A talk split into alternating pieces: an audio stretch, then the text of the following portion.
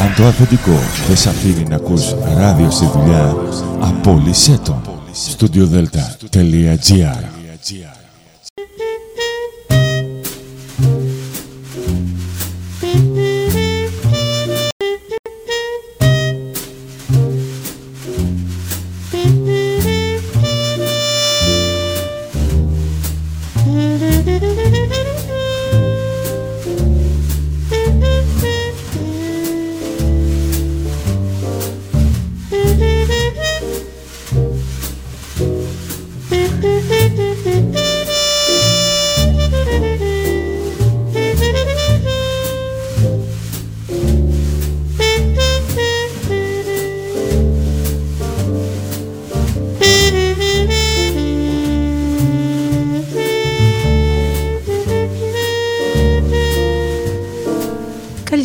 κυρίες και κύριοι.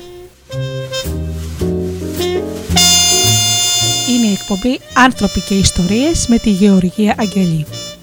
Ζωντανά από το στούντιο Δέλτα, το ραδιόφωνο της καρδιάς μας.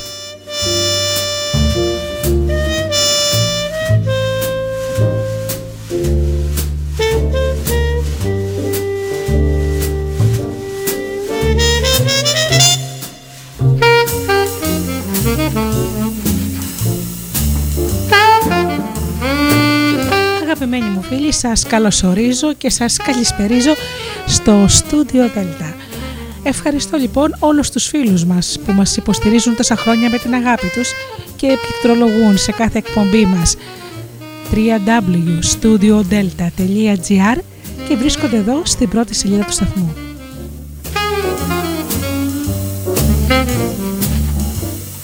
Ευχαριστούμε και τους φίλους που μας ακούν από κινητά και tablets.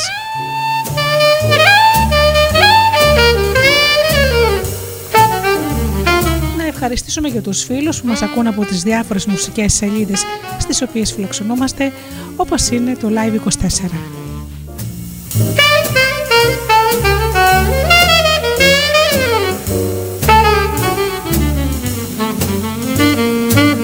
Και βεβαίως το μεγάλο μου ευχαριστώ στους συνεργάτες μου τον Τζίμι, την Αφροδίτη και την Ωρα.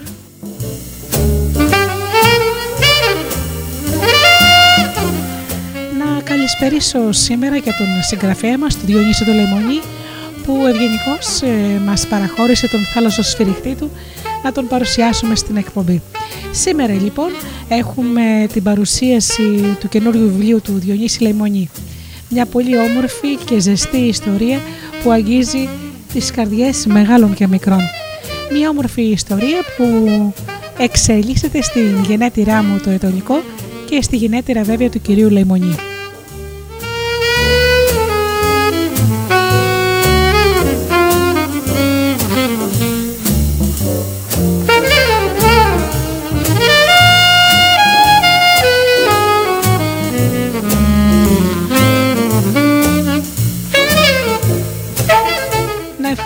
Τον κύριο Λεμονή λοιπόν για την όμορφη ιστορία και τη βέβαια αυτή την ιστορία θα ακούσουμε ένα απόσπασμά της στη συνέχεια της εκπομπής.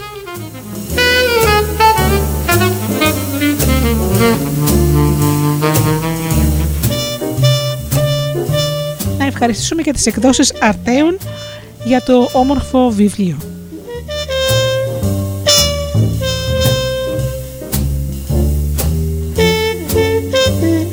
Ο θαλασσοσφυρεχτής λοιπόν του Διονύση Λεμονή έχει εικονογραφηθεί από την Δήμητρα Ψυχογιού ένα υπέροχο βιβλίο με πολύ όμορφες ζωγραφιές και που βεβαίως δεν είναι μόνο γραμμένη για παιδιά αλλά και για τους ανθρώπους που αισθάνονται παιδιά.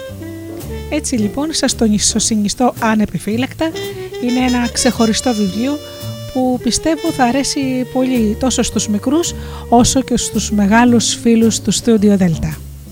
Thank you.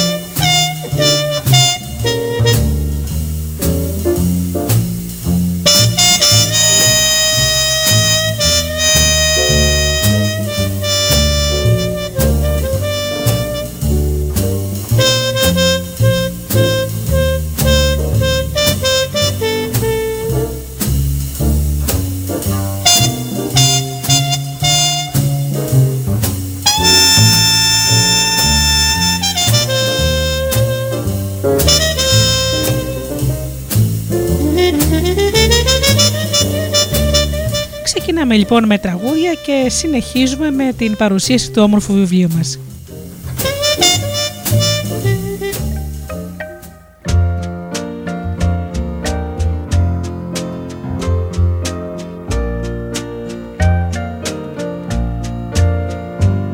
If he brings you happiness, then I wish you both the best. It's your happiness that matters most of all.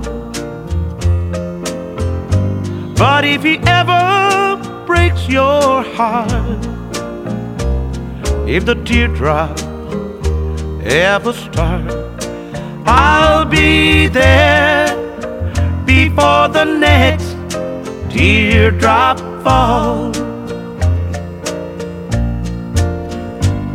Si te quiere de verdad y te da felicidad.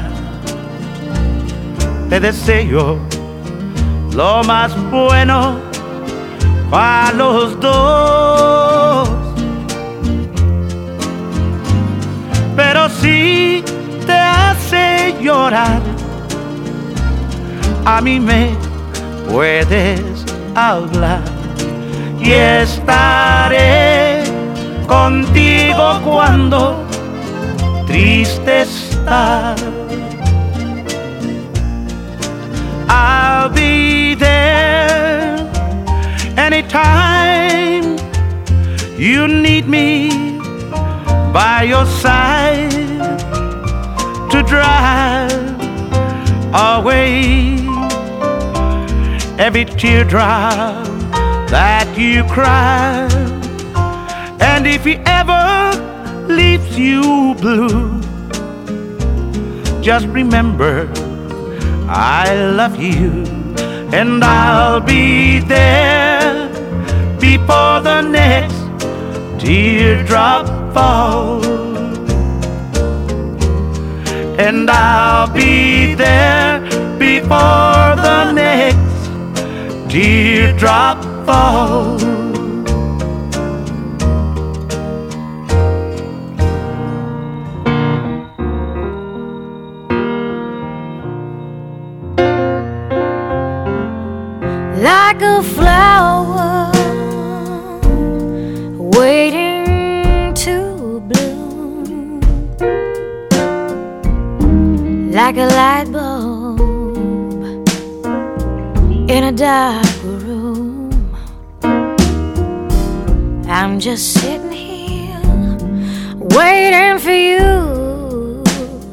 Come on home and turn me on.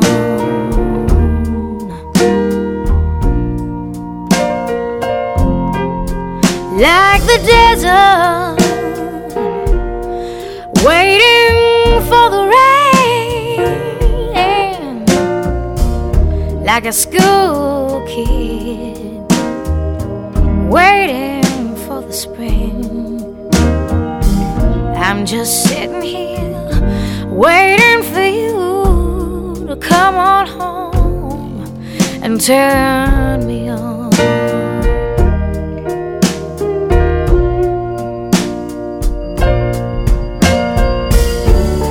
My poor heart, it's been so dark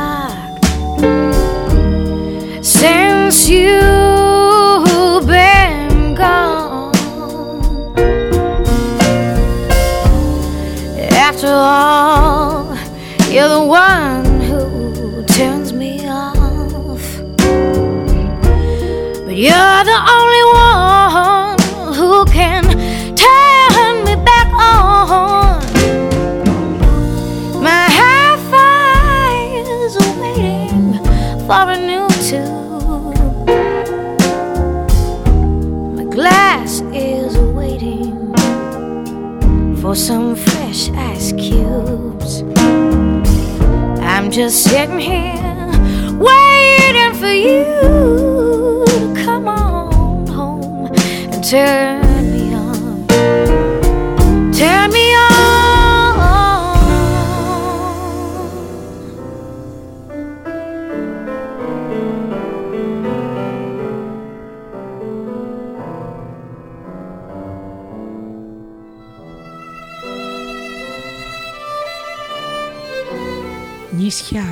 υπάρχουν μόνο σε θάλασσες ή ακόμα και σε λίμνες. Σπίτια στεριώνουν μόνο πάνω στη γη ή ακόμα και πάνω στο νερό. Λαβύρινθους χτίζει μόνο ο άνθρωπος ή ακόμα και η φύση. Ελάτε να το ανακαλύψουμε αρμενίζοντας με μια παρέα παιδιών στο γαλήνιο και ονειρικό πέλεγος της λιμνοθάλασσας. Μαζί τους θα μοιραστούμε τη ζωή των λιμναίων ανθρώπων της και ενός παράξενου φίλου τους, του στρατή. Μια πρόσκληση αλλά και μια βίδρα. Θα σταθούν η αιτία για να ζήσουν οι μικροί μας φίλοι μια απρόσμενη περιπέτεια. Θα βγουν άραγε νικητές από αυτή τη μεγάλη πρόκληση. Θα καταφέρουν να συνομιλήσουν με τη φύση δαμάζοντας τα στοιχιά της. Δεν μένει παρά να το μάθουμε. Μαζί τους θα ξεφύγουμε για λίγο από το λαβύρινθο της εποχής μας για να ανακαλύψουμε τη σχέση μας με το φυσικό περιβάλλον και τη σημασία του στην επιβίωση των μελλοντικών γενιών.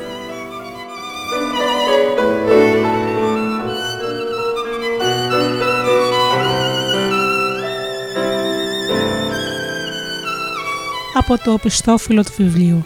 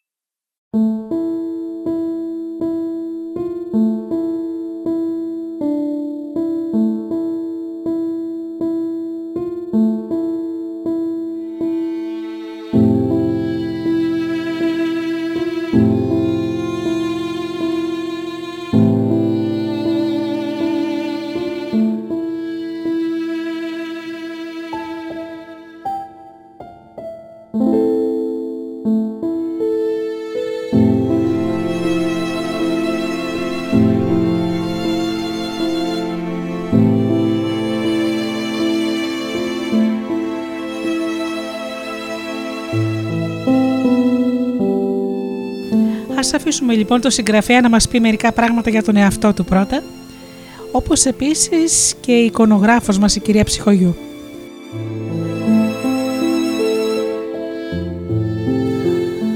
Ο κύριος Λεμονής λοιπόν λέγει «Γεννήθηκα στο Ιτωλικό στην Ερένια Πολιτεία και σήμερα ζω και εργάζομαι στη δευτεροβάθμια εκπαίδευση στο Βόλο.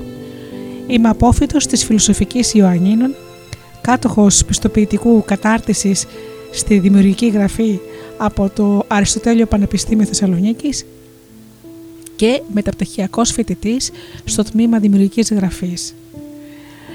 Η μεγάλη μου αγάπη για το βιβλίο με οδήγησε στην δημιουργία της λογοτεχνικής ραδιοφωνικής εκπομπής «Μιλάμε για το βιβλίο» και στην ενεργό συμμετοχή μου σε διάφορους οργανισμούς που έχουν σχέση με αυτό, όπως ο κύκλος ελληνικού παιδικού βιβλίου στο και Ευημασί, Κέντρο Βιβλίου Μαγνησωτών Συγγραφέων και στο Σύνδεσμα Γραμμάτων και Τεχνών Θεσσαλίας. Ταξιδεύω σε όλη την Ελλάδα προωθώντας τη φιλαγνωσία με συμμετοχή σε διοργανώσεις εκδηλώσεων για το βιβλίο, σε σεμινάρια δημιουργικής γραφής και σε παρουσιάσεις βιβλίων. Ασχολούμαι επίσης με την αρθογραφία σε εφημερίδες και περιοδικά.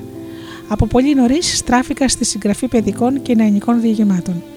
Δύο από αυτά, το 17ο Κιβώτιο, εκδόσεις Σπατάκη 2014 και το τέταρτο αλογάκι, εκδόσεις Σπατάκη 2017, αγαπήθηκαν τόσο πολύ ώστε βραβεύτηκαν στην ψηφοφορία αναγνωστών του Public. Άλλα έργα μου είναι η Κολυβήθρα του Σουλουάμ το 2007, το Μυστικό της Δαγκάνας, Πολιτιστικό Ίδρυμα Τραπέζης Κύπρου το 2009, το Χαμένο Τέρι Ακρίτας 2009 εν πλώ και επανέκδοση 2017, τα τίμια δώρα Ήρα 2013, δημιουργική γραφή στην πρώτη και δευτέρα τάξη και την τρίτη γυμνασίου, γράφημα 2018 και έχω συμμετάσχει επίσης με ποίηματα και πεζά σε συλλογικές εκδόσεις και ανθολογίες.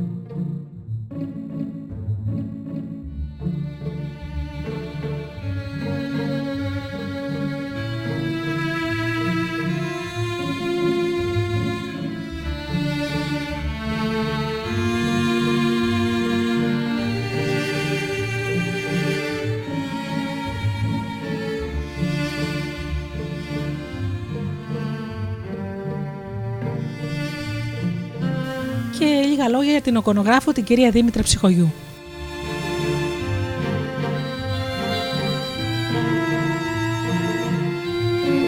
Γεννήθηκα στη Χαλκίδα και από παιδί μου άρεσε να δημιουργώ χειροποίητα αντικείμενα με υλικά που έβρισκα στη θάλασσα. Δεν ζωγράφιζα, αλλά μέσα στο μυαλό μου γεννιόντουσαν διαρκώς εικόνες και έβλεπα τα μαύρα χρωματιστά. Σπούδασα γραφιστική και διακόσμηση στη σχολή Βακαλό και έμαθα πολλά τα οποία καταλαβαίνω τώρα μετά από τόσα χρόνια. Ζωγράφισα μέχρι τώρα 24 βιβλία. Έγραψα κιόλας τρία παραμύθια που αγαπώ πολύ: Τον Κυπουρό του Ουρανού, Τη Μυγδαλιά και το Φεγγάρι και το Μαζί. Πριν λίγα χρόνια μου ήρθε η ιδέα να ζωγραφίσω παραμύθια πάνω σε παπούτσια και κατάφερα να έχω φτιάξει εκατοντάδες ζευγάρια και οι ιστορίες μου να ταξιδεύουν περπατώντας σε όλο τον κόσμο.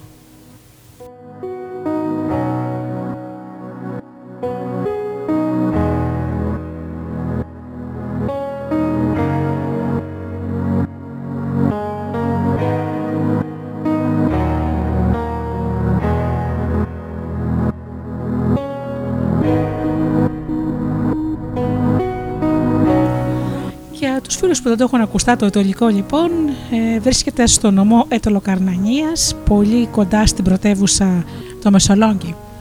Το Ετωλικό είναι ένα νησάκι που βρίσκεται στο κέντρο της Λιμνοθάλασσας και επικοινωνεί με την ξηρά με δύο πέτρινες γέφυρες. Το χωριό μου είναι πολύ γραφικό και μάλιστα το αποκαλούμε όλοι εμείς αλλά και πολλοί άλλους ε, κόσμος μικρή Βενετία γιατί θυμίζει πάρα πολύ αυτή την όμορφη πόλη της Ιταλίας. Είναι γραφικό, έχει ένα από τα ωραιότερα ηλιοσλέμματα του κόσμου. Το Ιταλικό φημίζεται για τις ομορφιές του λόγω της λιμνοθάλασσας και οι εικόνες του, του Ιταλικού έχουν πολλές φορές πρωταγωνιστήσει σε διαφημίσεις όσο και σε ταινίες.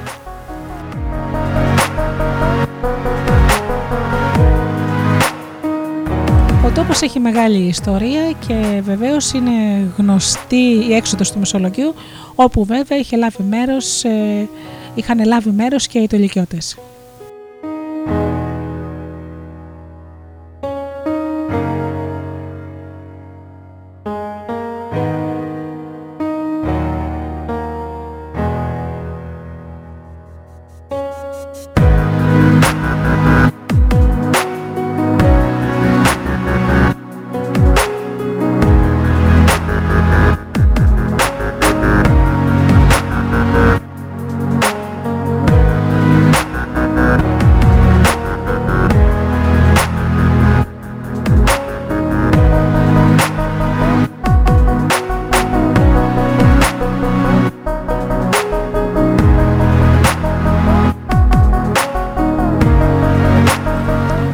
Θα μοιραστώ μαζί σας ένα όμορφο απόσπασμα από το βιβλίο. Πρώτα όμως θα ακούσουμε λίγα τραγούδια.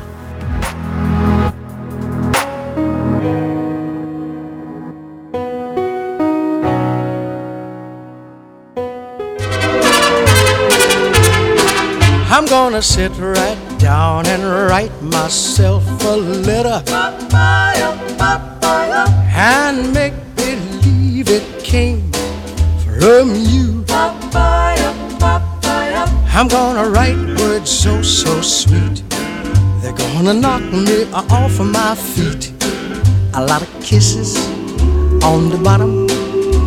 I'll be glad I got them. I'm gonna smile and say, I hope you're feeling better. I'll close with love the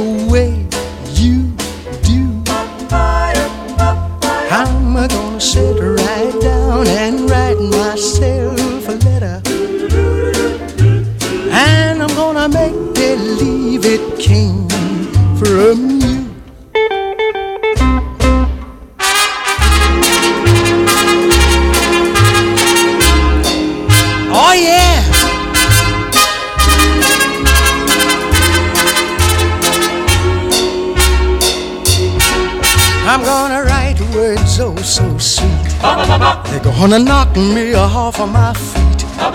A lot of kisses on the bottom. I'll be glad I got 'em.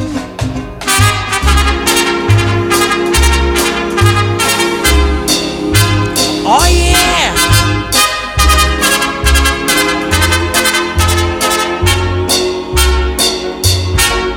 I'm gonna sit right down and write myself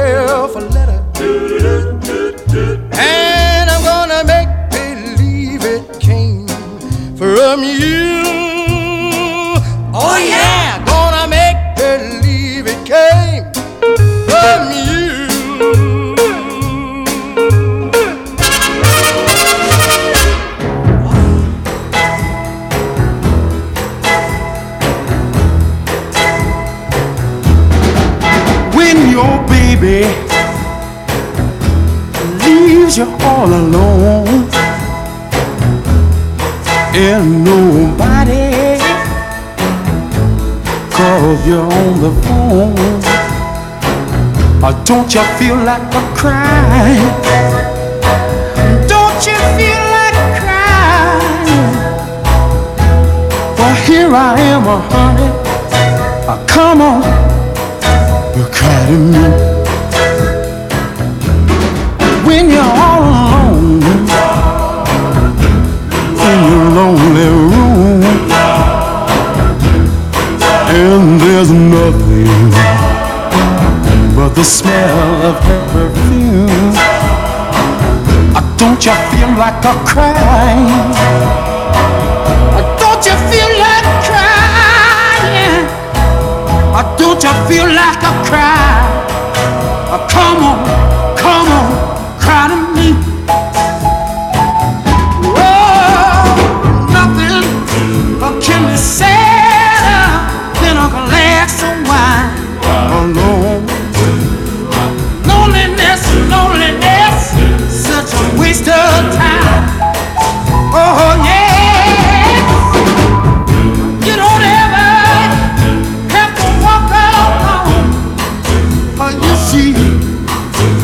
come on, take my hand, baby, won't you walk with me? Oh, oh yeah, when you're waiting for a voice to come in the night, but there's no one. Don't you feel like a cry? Cry to me. Don't you feel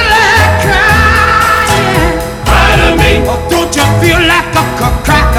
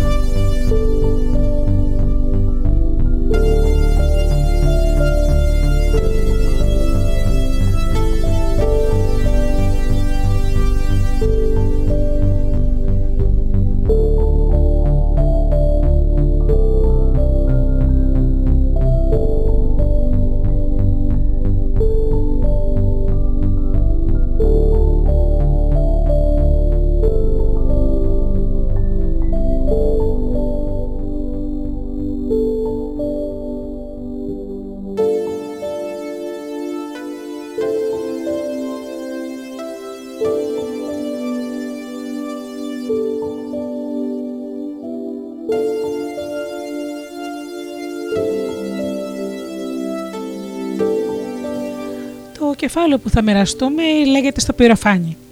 Πυροφάνι είναι το ψάραμα στη νύχτα με ειδικό φως.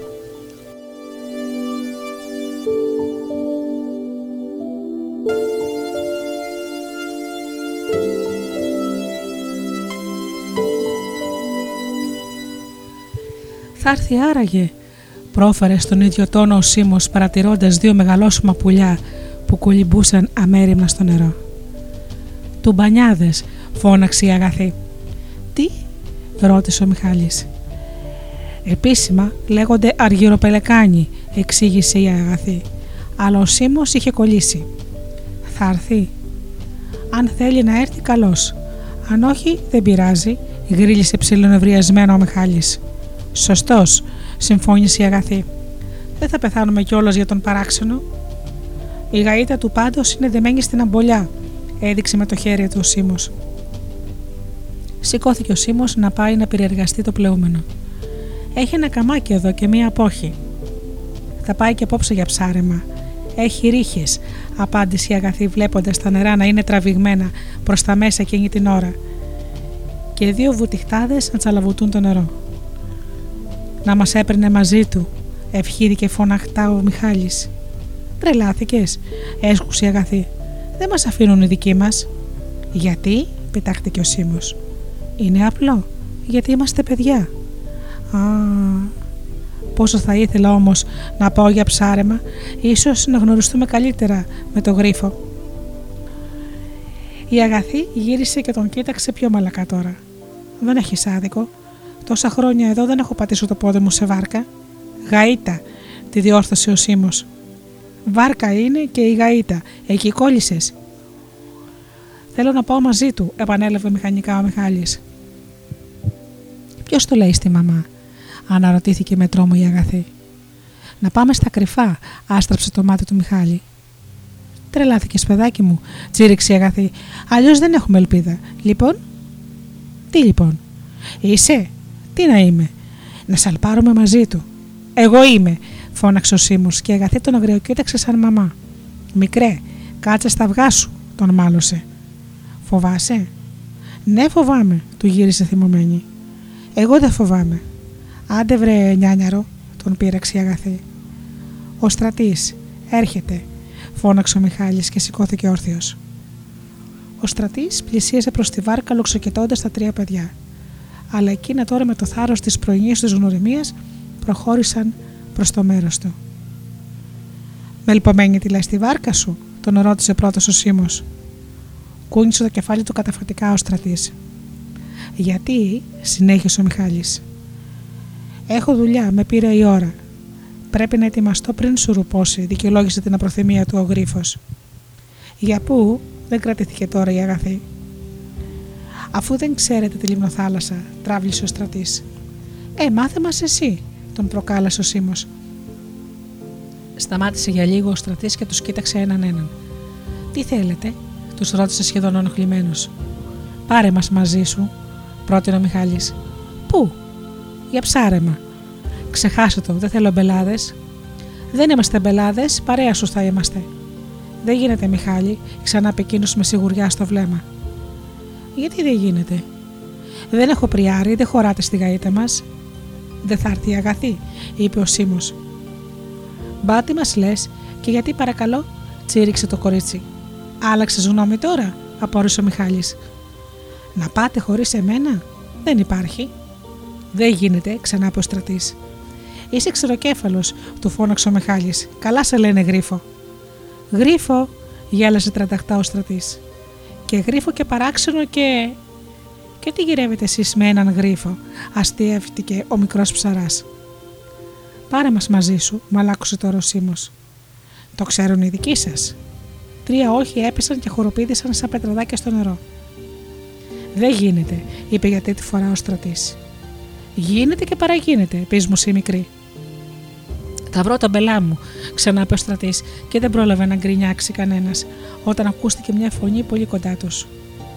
Μπελάς δεν είναι η θάλασσα, καημό γεννά στα στήθια. Τι λες, Μπραπανιόνιο, λέω πως το πρωί μου μείνεις ο πατέρας σου αγαθή. Να πάμε, να πάμε όλοι μαζί για πυροφάνη και να κοιμηθούμε στις πελάδες. Αλλά δεν ήθελε να σας το πει για να σας κάνει έκπληξη. Γιούπι! φώναξε η αγαθή και πριν προλάβει να τελειώσει, είδε τον πατέρα της, τον κύριο Μιλτιάδη, να κατηφορίζει το μονοπάτι προς το μέρος τους. Η αγαθή έτρεξε να τον αγκαλιάσει από τη χαρά της. Ο πατέρας της κατάλαβε πως η έκπληξή του είχε μαθευτεί. Αυτό όμως δεν άλλαξε τα σχέδιά του. Άφησε τις κουβέντες και σαλτάρτε στη βάρκα, τους έκλεισε το μάτι ο Γιώργος Ψαράς. Περιμένουν την αφεντιά μου τόσοι άνθρωποι στις πελάδες, να βάλω κι εγώ ένα χεράκι στις δουλειές της ψαροσύνης. Τα παιδιά χαμογέλασαν ευχαριστημένα, ακούγοντας πως θα περάσουν μια νύχτα στα ξύλινα σπιτάκια που ακροβατώντας σαν ξυλοπόδαροι καθρεφτίζονται ασάλευτα στον νερένιο καθρέφτη της λιμνοθάλασσας.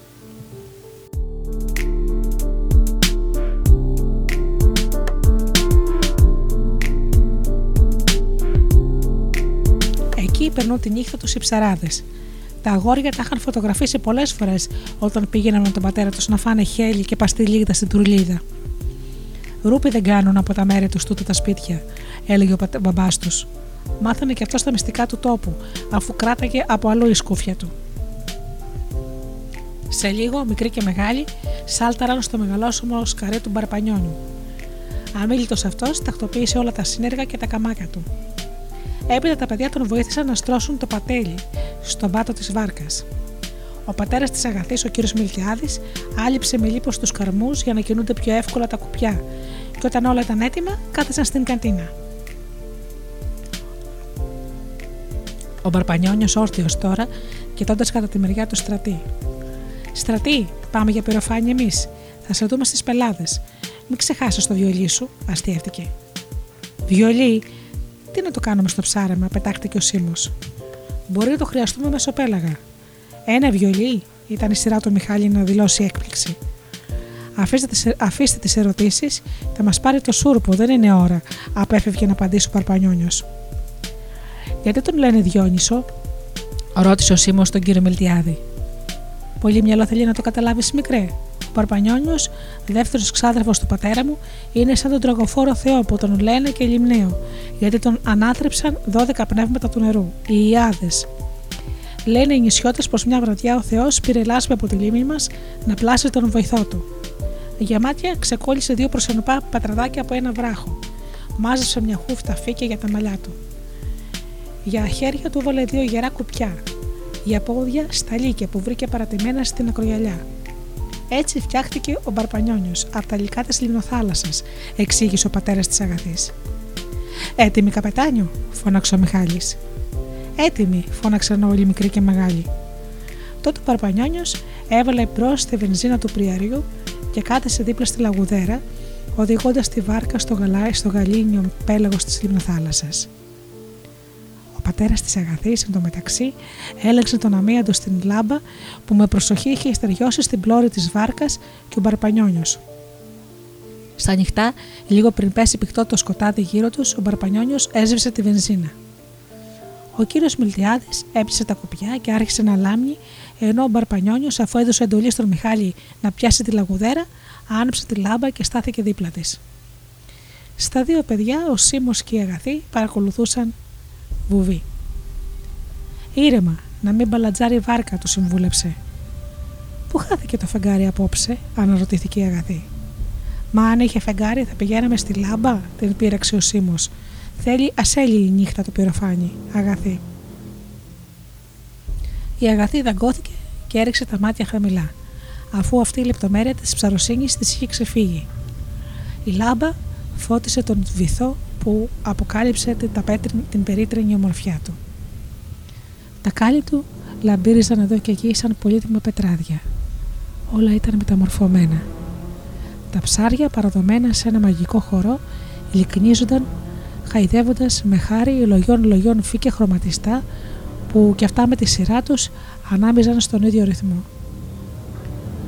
Πιο πέρα, λίγα βραχάκια και θαλάσσιοι θάμνοι γεμάτοι χρώματα και σκιές συμπλήρωναν το σκηνικό σε αυτό το κρυφό θέατρο που σαν άναψε το φως της λάμπας αποκαλύφθηκε στα έκπληκτα μάτια των μικρών μας φίλων. Τώρα ο κύριος Μιλτιάδης έλαμνε αργά και κοφτά ο Μπαρπανιόνιος στεκόταν με το καμάκι στο χέρι, ενώ ο Σίμω παραφύλαγε με την απόχη δίπλα του. Ο Μπαρπανιόνιος, σε ετοιμότητα και ακίνητο στην πλώρη, έψαχνε στο βυθό μέσα στις σκιές και στα φώτα, και όταν εντόπισε το ψάρι που ήθελε με αποφασιστικότητα και γρηγοράδα, έριξε με δύναμη το καμάκι του στο βυθό. Ήταν ένα λαβράκι. Το τράβηξε προς το μέρος του Σίμω με την απόχη. Το άρπαξε και το έριξε στον πάτο της θάλασσας, της βάρκας, ε, που τους είχε δεσκαλέψει ο Μπαρπανιόνιο. Οι αγαθοί πιο πίσω και ο Μιχάλης στη λαγουδέρα κοίταζαν έκπληκτοι το θέαμα. Αυτό συνεχίστηκε ξανά και ξανά, γεμίζοντας τη βάρκα με ψάρια που χοροπηδούσαν ξαφνισμένα έξω από το νερό. Ζαργάνες, βελάντσες και λαβράκια έβγαλε το πυροφάνι εκείνη τη βραδιά.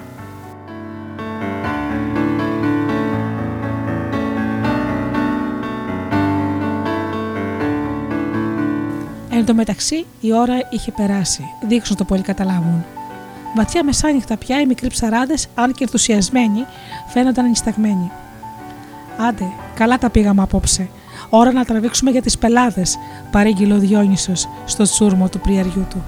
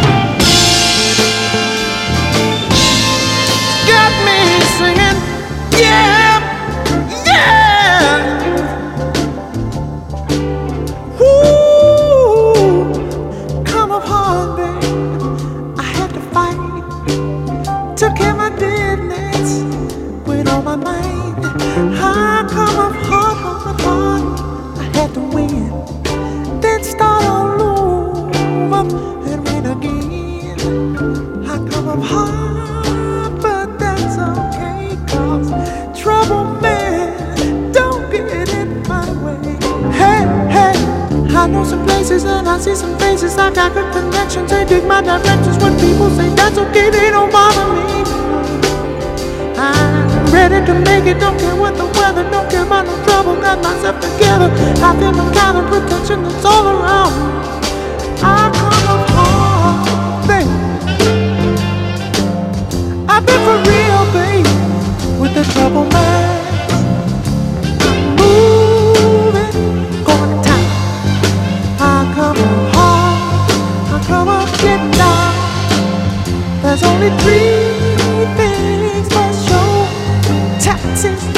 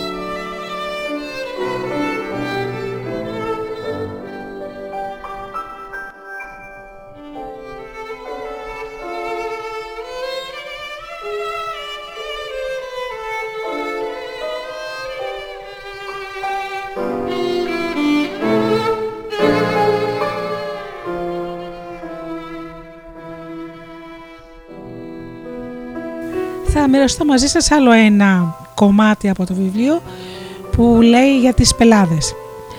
Να πω στους ακροατές μας που δεν γνωρίζουν, ε, οι πελάδες είναι ξύλινα σπιτάκια τα οποία είναι μέσα στη λιμνοθάλασσα, στηρίζονται πάνω σε πασάλους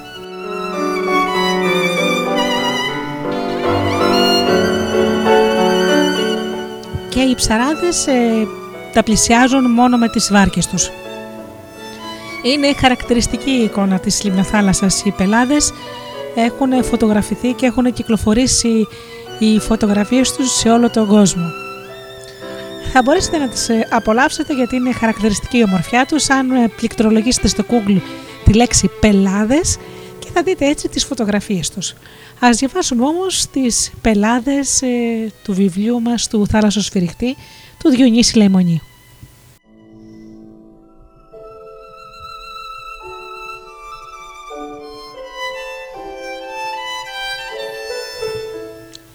Έννοια σα και απόψε θα περάσουμε το βράδυ σε σίγουρο μέρος, του ησύχασε ξανά ο ψαράς, ζυγώνοντας με το σταλίκι τη βάρκα στα ριχά.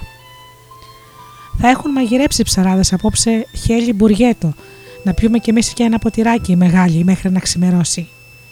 Και εμείς, ρώτησε η αγαθή ξαφνιασμένη. Θα κοιτάξετε τα αστέρια, θα κάνετε ευχές, θα μάθετε από τους ψαράδες τι καιρό θα κάνει στη βδομάδα, σε πλήρωσε ο κύριος Μελτιάδης. Και πού το ξέρουν, απόρρισε ο Σίμω. Ξέρουν πολλά οι ψαράδες. Αν το φεγγάρι είναι εξαπλωτό, λένε πως θα έχουμε σύντομα βροχές. Αν φαίνεται τυλιγμένο σε νυχτερινό τούλι, έρχεται καύσωνας. Βρέχει στον ζυγό, θα κάνει ζέστη. Και όταν δουν ζουνάρι προς την κεφαλονιά, φτάνει τραμοντάνα. Τα ξέρεις κι εσύ αυτά μπαμπά, ρώτησε η αγαθή εντυπωσιασμένη. Μαθαίνω αγαθή, ρωτάω, βλέπω, ακούω, αν και στεριανός.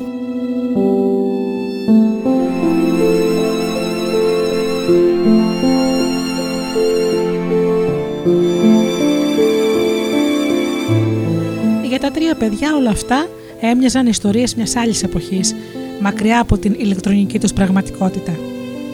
Μάθαναν τον καιρό κουγκλάροντας, περνούσαν πίστες στο Nintendo και όσο για το σερφάρισμα χόρτναν πολλές ώρες στις κονσόλες διασκεδάζοντας απίστευτα και ακίνδυνα στο σπίτι τους. Μια νύχτα σε ένα ψαροκάλυβο θα ήταν σαν να γύριζαν με χρονομηχανή στο χθες. Ένα τέτοιο παιχνίδι όμως ξετρελαίνει τα παιδιά κάθε ηλικίας. Ο Σίμω έβγαλε τη μηχανή του να τραβήξει φωτογραφίες για να τις ανεβάσει. Ο Μιχάλης στο Instagram. Να μην τους λένε οι άλλοι πως όλα αυτά ήταν μουσι.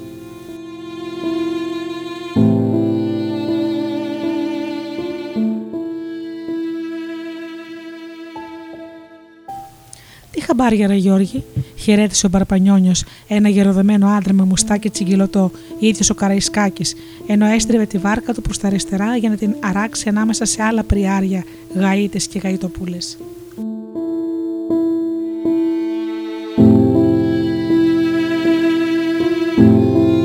Καλώς το Διόνυσο με τη Μαρίτα του, ανταπέδωσε εκείνος. Πήδηξαν στον εξώστη της πελάδα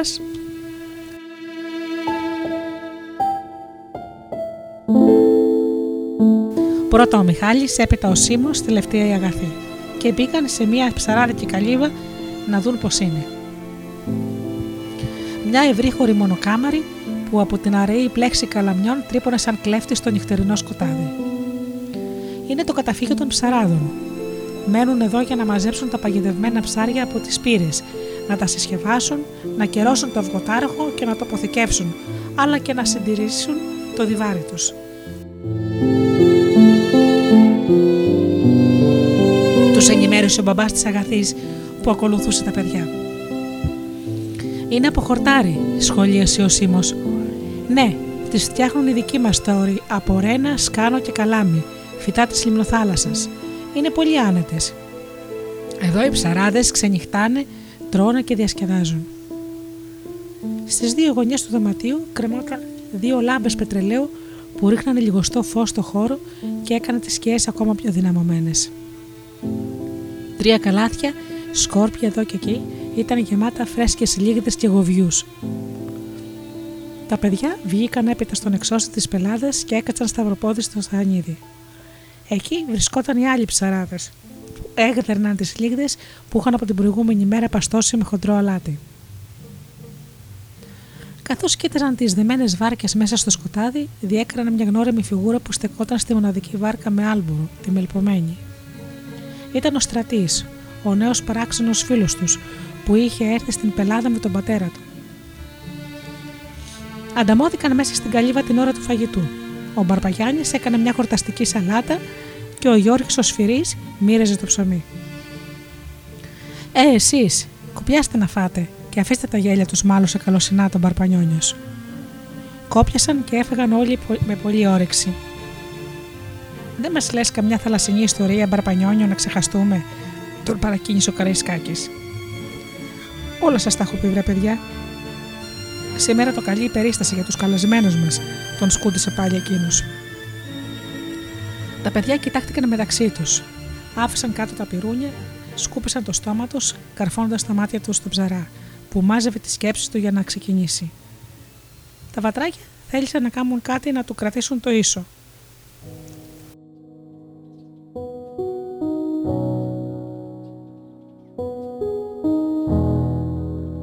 άρχισαν το γνωστό μονότονο τροπάρι βρέκε κέξ, κουάξ κουάξ, που όλους τους ταξίδευε σε κόσμους εξωτικούς. Η βραδιά ήταν εξαιρετική και η μελωδία τους πλουτίστηκε από ένα άλλο ήχο σε διαφορετικό τόνο.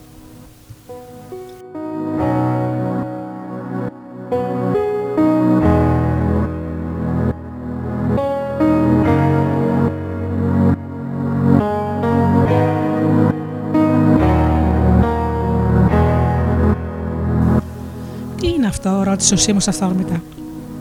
Ένας παραπονιάρης γρήλος, απάντησε ο Μπαρπανιόνιος και άρχισε να διηγείται, ενώ όλοι γύρισαν προς το μέρος του για να ακούσουν τον λιμναίο Θεό.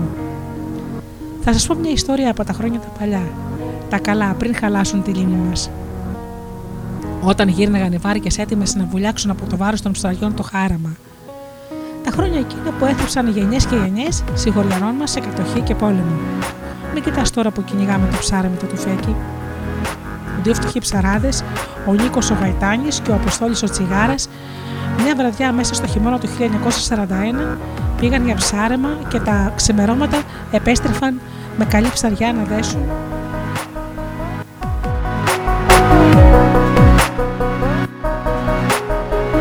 Στην παραλία σουλατσάριζαν δύο Ιταλοί στρατιώτες που τους πλησίασαν και τους φώναζαν Πέσε, πέσε. Τι να κάνουν και οι ψαράδες. Βούταγαν στη θάλασσα, μην τους κάνουν κακό οι Ιταλοί. Τίποτα όμως αυτοί. Πέσε, πέσε, ξαναφώναζαν. Πέσαμε ρε παιδιά και ξαναπέσαμε, μουσχίδι γίναμε, τους φώναξε ο Αποστόλης, αλλά δεν ίδρυνε το αυτή των κατακτητών. Τότε πέρασε ένας συγχωριανός τους που είχε κάνει ένα φεγγάρι στη μεγάλη Βενετία της Ιταλίας και ήξερε τσάτρα πάτα τα Ιταλικά. Πέσε, λένε τα ψάρια, τους είπε. Ψάρια γυρεύουν να μοιρέψουν τα θεριά. Πες το ανθρωπέ μου και αρπάξαμε πούντα, είπαν οι δύο ψαράδες που τους γέμισαν τα χέρια ψάρια, μουρμουρίζοντας μέσα τα δόντια τους, που μέχρι να τα περιδρομιάζετε να έχουμε ελευθερωθεί. Με τέτοιε κουβέντες, χωρατά και πειράγματα, κύλησε η ώρα. Κάποιοι ψαράδες πήγαν να σηκώσουν τα δίχτυα τους. Κάποιοι άλλοι ξάπλωσαν χάμου, όπως και ο κύριος Μιλτιάδης, ο πατέρας της Αγαθής. Τα παιδιά ήταν όλα μαζί, δεν τους κόλλαγε ύπνος. Στρατή, γιατί έβγαλες μελπομένη τη βάρκα σου, ρώτησε χαμηλόφωνα η αγαθή. Δύο μεγάλες αγάπες.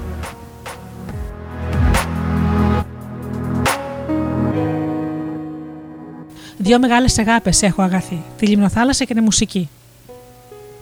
Η λιμνοθάλασσα μου την έμαθε τη μελωδία. Σιγουμουρμούριζε στο αυτί μου από μικρός όταν με έπαιρνε ο πατέρας στο πυροφάνι, στο μισοδρόμισμα, στο σταφνοκάρι, στο τοντρόφι, στην τρίανα, Άκουγα τα βατράχια να τραγουδούν τους γρήλους, να μουρμουρίζουν χωρίς σταματημό, τα πουλιά να κρόζουν. Ήθελα κι εγώ να έχω μια μουσική να του συντροφεύω. Έτσι ξεκίνησε το βιολί και το αγάπησα πολύ με τις μελωδίες του. Άρεσε και σε εκείνα το παίξιμό μου. Ταιριάξανε οι ήχοι μας. Έχουμε δώσει συναυλίες ως το ξημέρωμα. Σ' αρέσει τόσο πολύ, ε, ρώτησε η αγαθή. Είναι η μιλιά μου, με τούτη κρένω σε ανθρώπους και ζώα είναι η ζωή μου η μουσική. Και η μελπομένη, θυμήθηκε να ρωτήσει η αγαθή. Εγώ θα την ονόμιζα ταξιδεύτρα, πετάχτηκε ο Σίμω. Πρώτα-πρώτα οι ψαράδες του λένε πως τα γέρικα σκαριά έχουν ψυχή σαν άνθρωποι και αν τους αλλάξεις όνομα σε πνίγουν. Έπειτα η μελπομένη ήταν κάποτε μια μουσα που τραγουδούσε χαρούμενη. Η χαϊδεμένη κόρη του Δία και της Μημοσύνη, μητέρα των Σερίνων και του Αχελόου. Όταν τραγουδούσε, αποκοίμιζε και τον πιο μεγάλο καημό των ανθρώπων συνόδευε με τις υπόλοιπες οχτώ αδελφές της τον Απόλλωνα.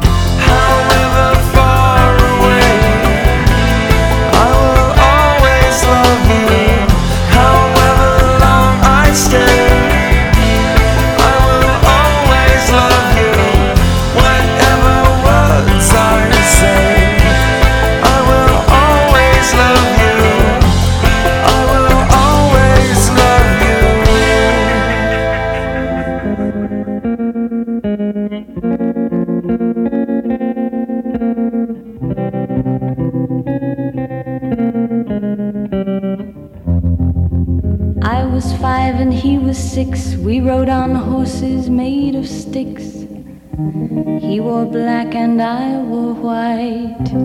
He would always win the fight. Bang, bang. He shot me down. Bang, bang. I hit the ground.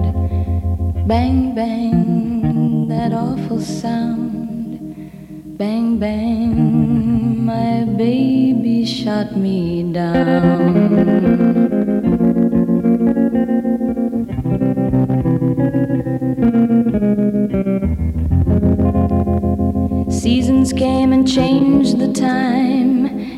When I grew up, I called him mine. He would always laugh and say, Remember when we used to play? Bang, bang. I shot you down, bang, bang. You hit the ground, bang, bang. That awful sound, bang, bang. I used to shoot you down.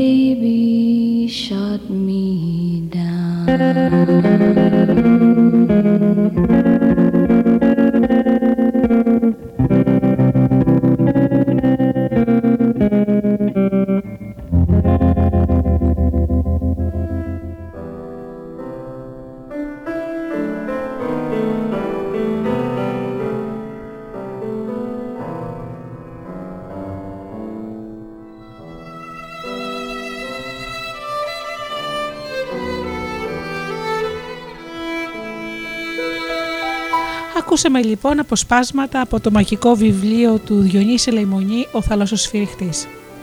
Μια υπέροχη δουλειά ε, και εξελίσσεται σε μια ονειρεμένη λιμνοθάλασσα.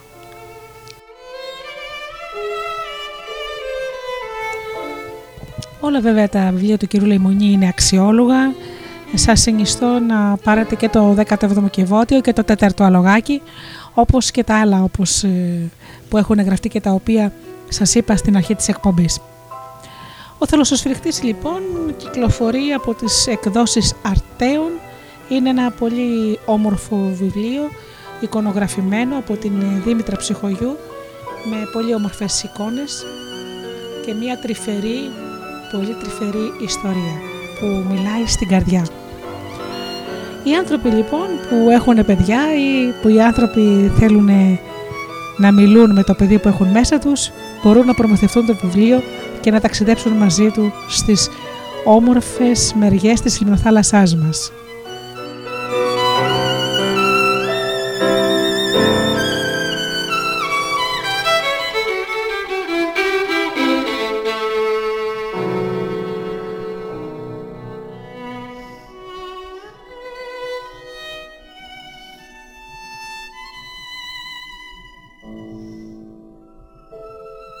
Ευχαριστούμε τον κύριο Λεμονή για το όμορφο βιβλίο του και φαντάζομαι πολύ σε άλλη εκπομπή και πολύ σύντομα θα ξαναπαρουσιάσουμε δουλειά του.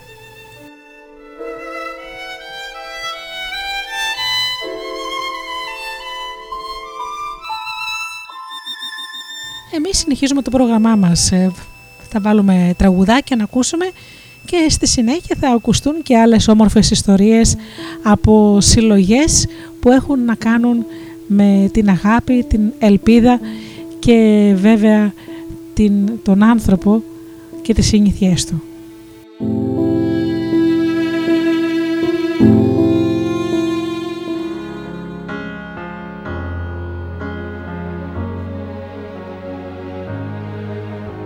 She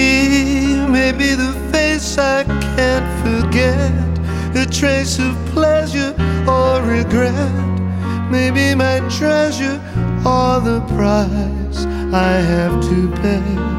She may be the song the summer sings, maybe the chill the autumn brings, maybe a hundred different things within the measure of a day.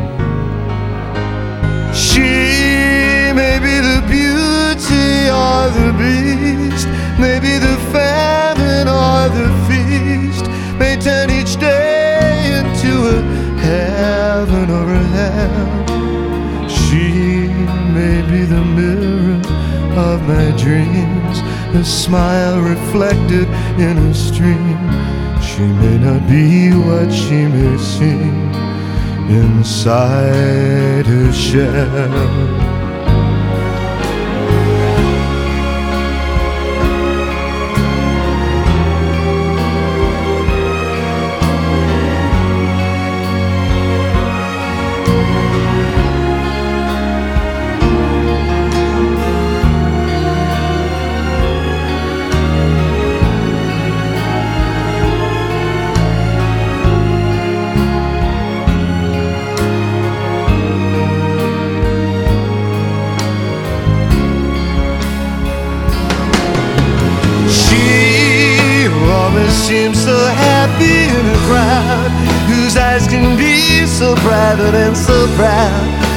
One's allowed to see them when they cry. She may be the love that cannot hope to last. May come to me from shadows of the past that I remember till the day I die.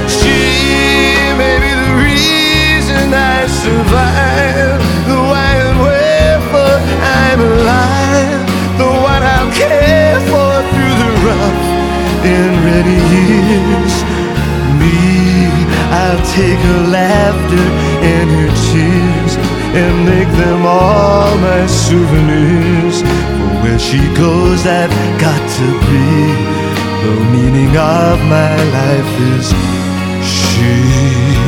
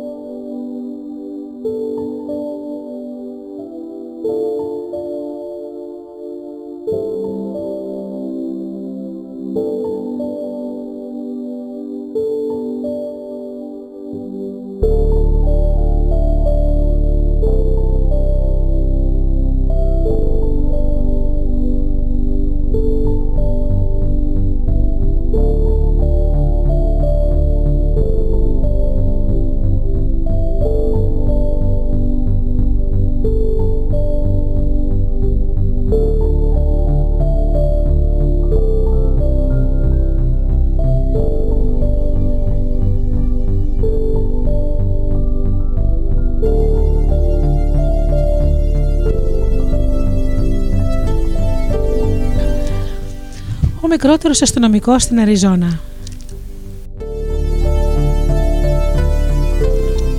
Ο Τόμι Όστιν εργαζόταν στο τελωνίο της Αριζόνα. Εκεί το ψέμα και η εξαπάτηση ήταν ένα καθημερινό γεγονός. Όλοι είχαν μια δικαιολογία και μια δική τους εκδοχή. Γι' αυτό ο Τόμι έπρεπε να είναι ξύπνιος και σκληρός. Και ήταν και από τα δύο. Ο Κρι ήταν ένα κοκαλιάρικο 7χρονο αγόρι που νοσηλευόταν με λευκαιμία. Εκείνο έβλεπε ένα απλούστερο κόσμο. Οι ήρωές του ήταν ο Πάντσο και ο Τζον, αστυνομικοί με μοτοσυκλέτε που όργωναν τις τηλεοπτικές λεωφόρους και έκαναν το καλό. Ο Κρις ήθελε να γίνει σαν αυτούς.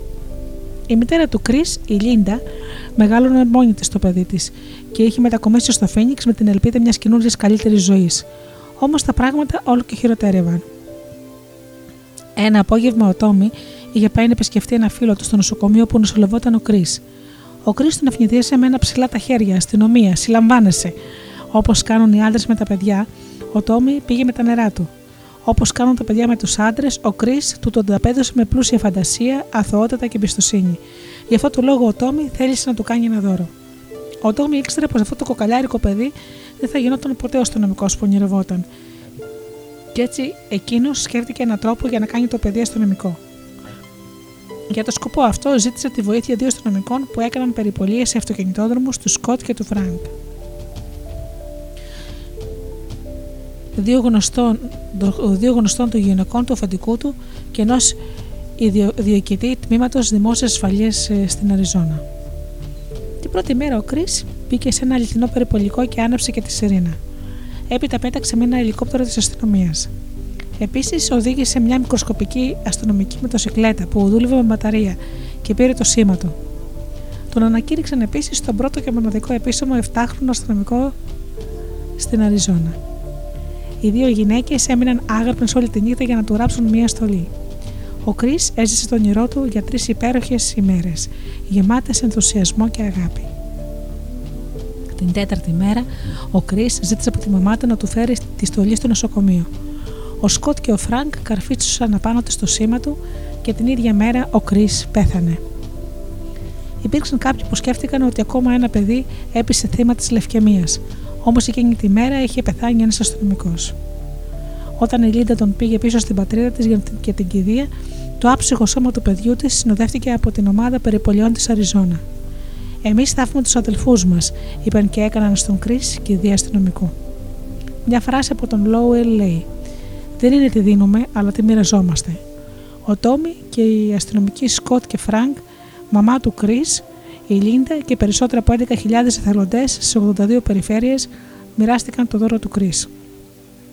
Το ίδρυμα κάνει μια ευχή που δημιουργήθηκε στην κουζίνα μιας μητέρας που θρηνούσε για το παιδί της, έχει πραγματοποιήσει από το 1980 περισσότερες από 37.000 ευχές παιδιών με βαριές ασθένειες. Σε διεθνές επίπεδο, αλλά 3.000 παιδιά τουλάχιστον έζησαν την εμπειρία που άφησε κληρονομιά ο πρώτος και μοναδικός 7χρονος αστυνομικός στην Αριζόνα.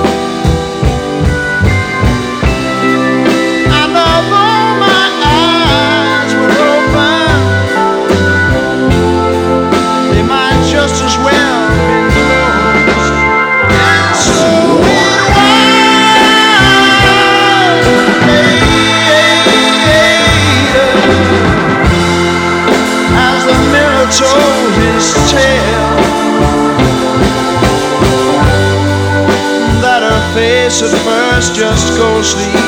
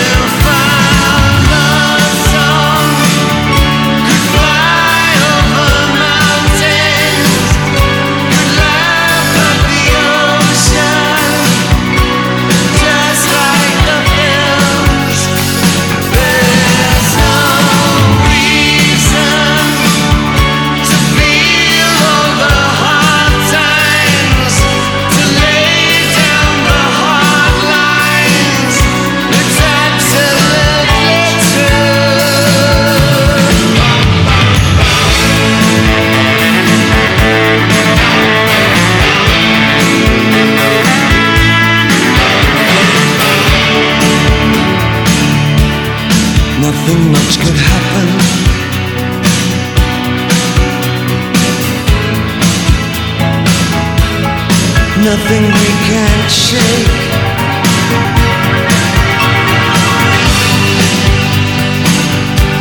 We're absolute beginners.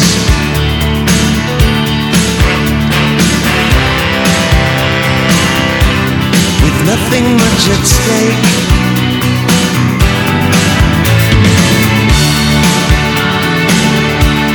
As long as you're still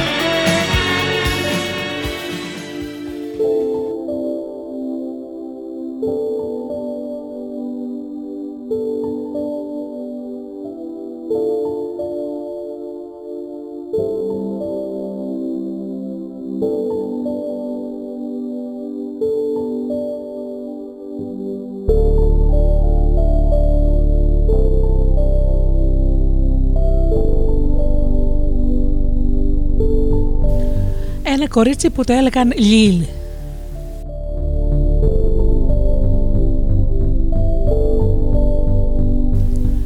Η Λιλιάν ήταν μια νεαρή Γαλλοκαναδή που μεγάλωσε στην αγροτική περιοχή του River Canard στο Οντάριο.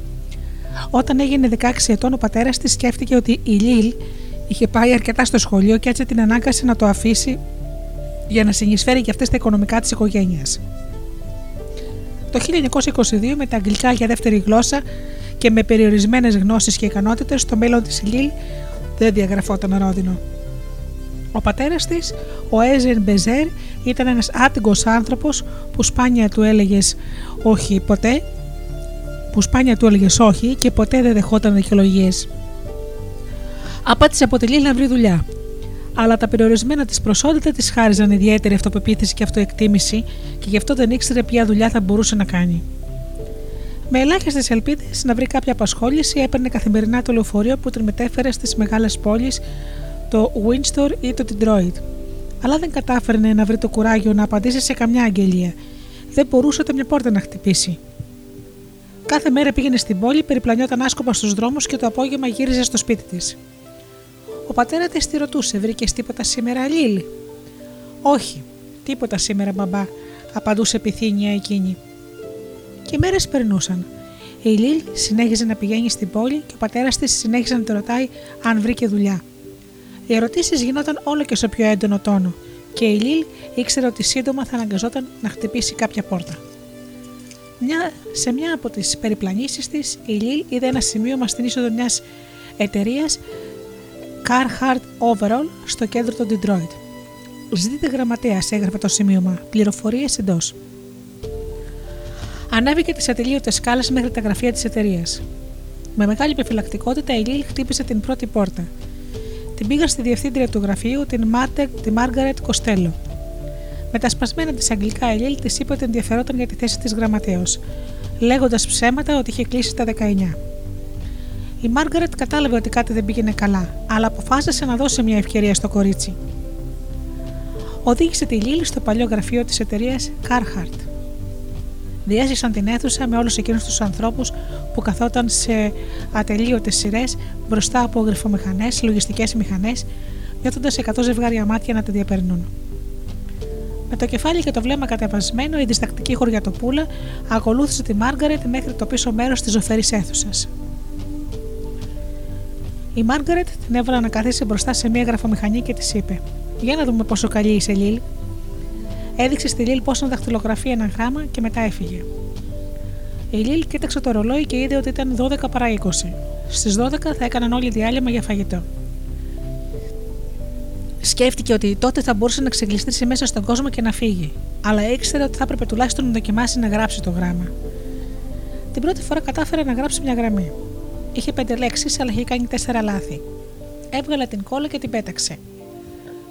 Το ρολόι τώρα έλεγε 12 παρατέταρτο.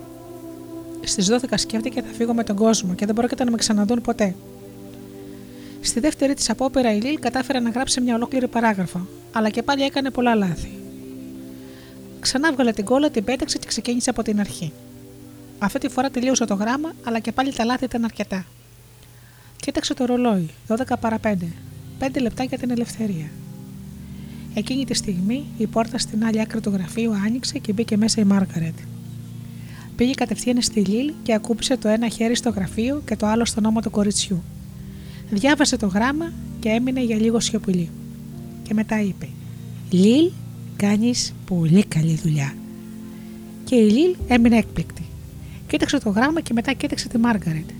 Με αυτά τα, λόγια, τα απλά λόγια ενθάρρυνσης, η επιθυμία της να το σκάσει είχε εξαφανιστεί και η αυτοπεποίθησή της είχε αρχίσει να ενισχύεται. Σκέφτηκε: Για να νομίζει ότι είναι καλό, πρέπει να είναι καλό. Μου φαίνεται ότι θα μείνω. Και έμεινε. Έμεινε για 51 χρόνια, δύο παγκόσμιους πολέμους και ένα κράχ, 11 προέδρους και 6 πρωθυπουργούς. Και όλα αυτά επειδή κάποια γυναίκα είχε την έμπνευση να τη χαρίσει σε ένα ντροπαλό και διστακτικό κορίτσι το δώρο της αυτοεκτίμησης όταν ήρθε και της χτύπησε την πόρτα.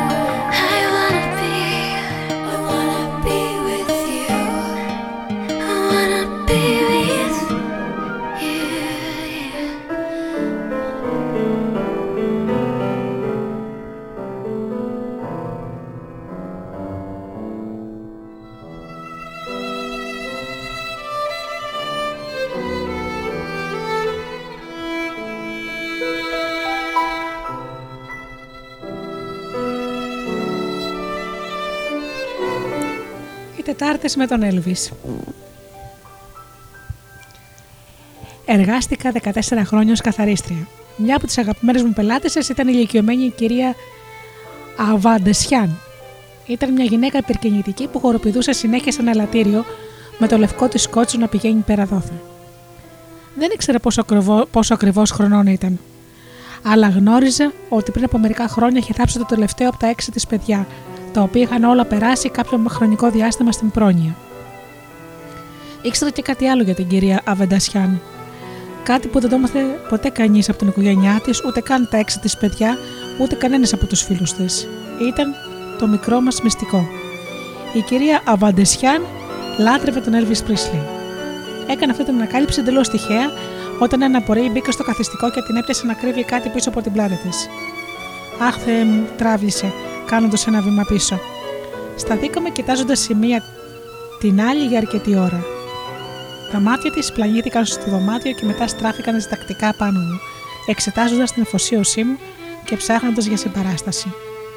Την ένιωσε και έτσι το πρόσωπό της φωτίστηκε.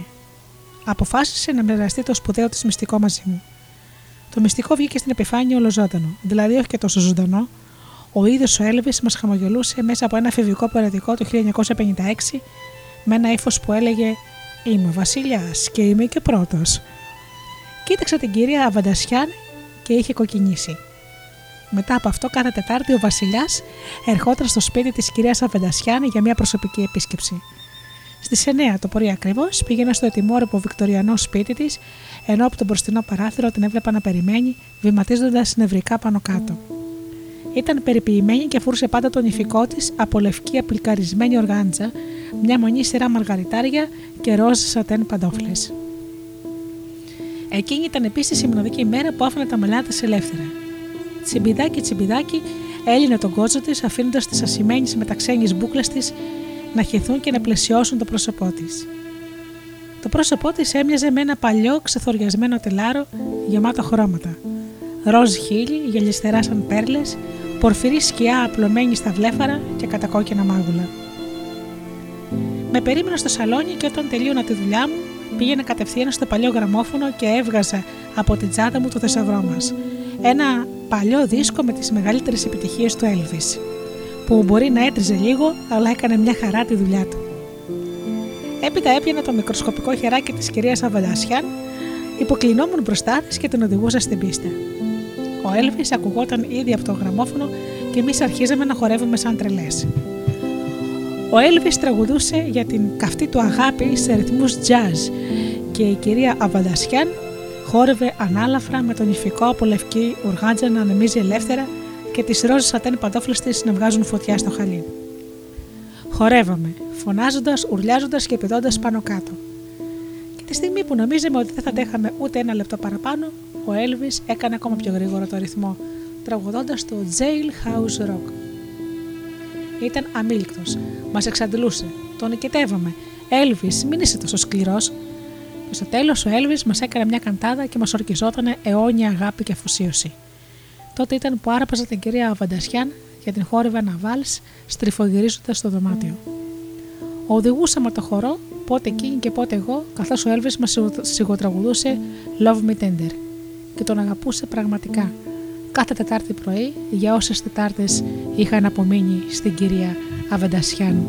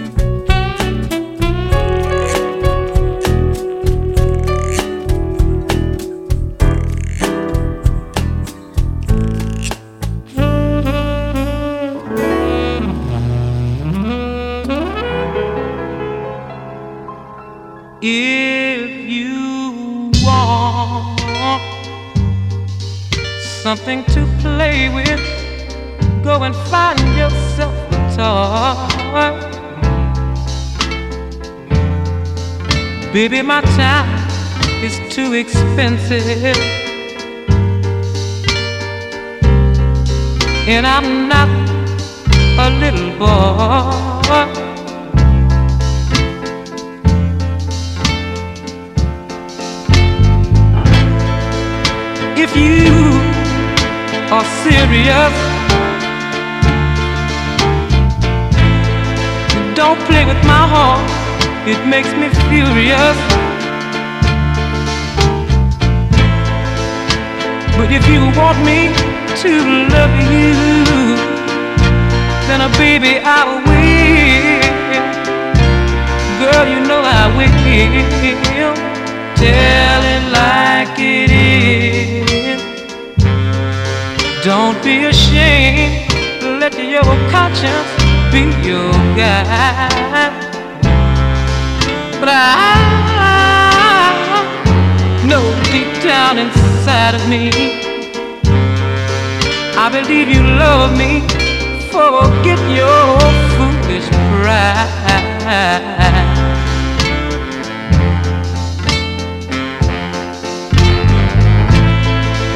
life is too short to have sorrow. You may be here today and gone tomorrow. You might as well get what you want. So go on and live. Baby, go on and live. Tell it like it is. I'm nothing to play with. Go and find yourself a toy. But I'll tell it like it is. My time is too expensive, and I'm not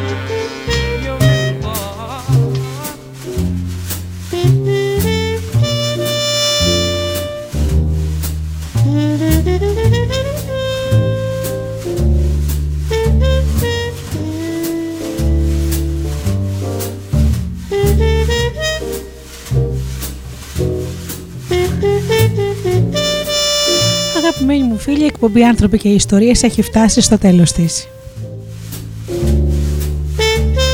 Να ευχαριστήσω θερμά το Διονύση Λεϊμονή για το όμορφο βιβλίο τον θαλασσοσφυριχτή που σήμερα παρουσιάσαμε εδώ στην εκπομπή μας.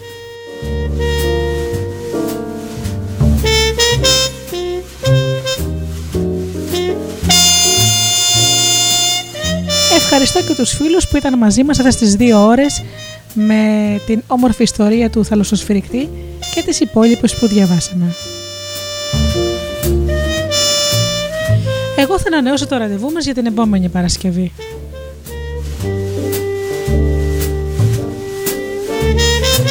Εγώ αγαπημένοι μου φίλοι, να σας ευχηθώ από καρδιάς να είσαστε καλά, να περνάτε καλά και αγαπήστε τον άνθρωπο που βλέπετε κάθε μέρα στον καθρέφτη. Καλό σας βράδυ.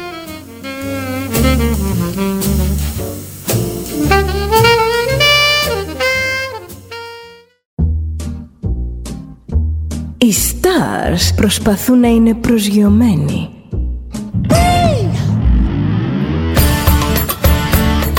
Ένα star είναι συνέχεια στον αέρα.